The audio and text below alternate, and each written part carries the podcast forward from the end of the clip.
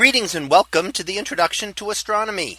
One of the things that I like to do in each of my introductory astronomy classes is to begin the class with the astronomy picture of the day from the NASA website, that is apod.nasa.gov/apod. And today's picture for March 19th of 2022. Well, it is titled 2MASS J17554042+6551277. So what do we see here? Well, this is an image of a star. And stars don't generally show much detail when we look at them, even with the most powerful telescopes. And this one is not one of the brighter stars in the sky, but happens to be a distant star about 2,000 light years away. And we see it here with the very distinct diffraction spikes that form through stars. So that distinguishes a stellar image, especially a very bright one, from the other images in the here that we see, which many of these are more distant galaxies, many of which could be billions of light years away. Now, what is special about this star is that it is what is being used by the James Webb Space Telescope to observe to get all its mirrors aligned. Now, the James Webb Telescope has a number of mirrors. It's not just a single mirror like the Hubble Telescope. It is actually a 6.5 meter mirror in total, but it consists of 18 hexagonal segments that are put together.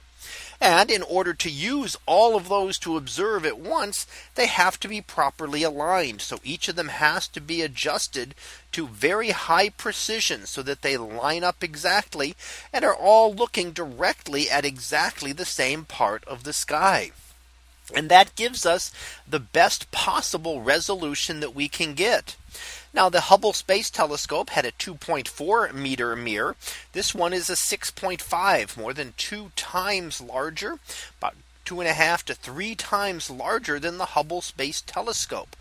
So it will be able to see in more detail by that same factor. It'll get to see that much more detail in images that it looks at. So things that Hubble Space Telescope could not quite resolve, the James Webb Telescope will be able to. So here we're getting a chance, as the telescope has now unfolded its mirrors, put them all together, and is in the process of aligning them. And this is one of those alignment images that we see as the testing continues over the next few months. And hopefully the first scientific images will start to come back this summer. So a chance to be able to really make improvements on the Hubble Space Telescope, which has done an amazing job over the past 30 years, more than 30 years now, that it has been observing the sky. But now we'll have an even more powerful telescope and hopefully be able to build on the findings of Hubble and expand our knowledge of the universe. So that was our picture of the day for March 19th of 2022. It was titled 2MASS J17554042+6551277.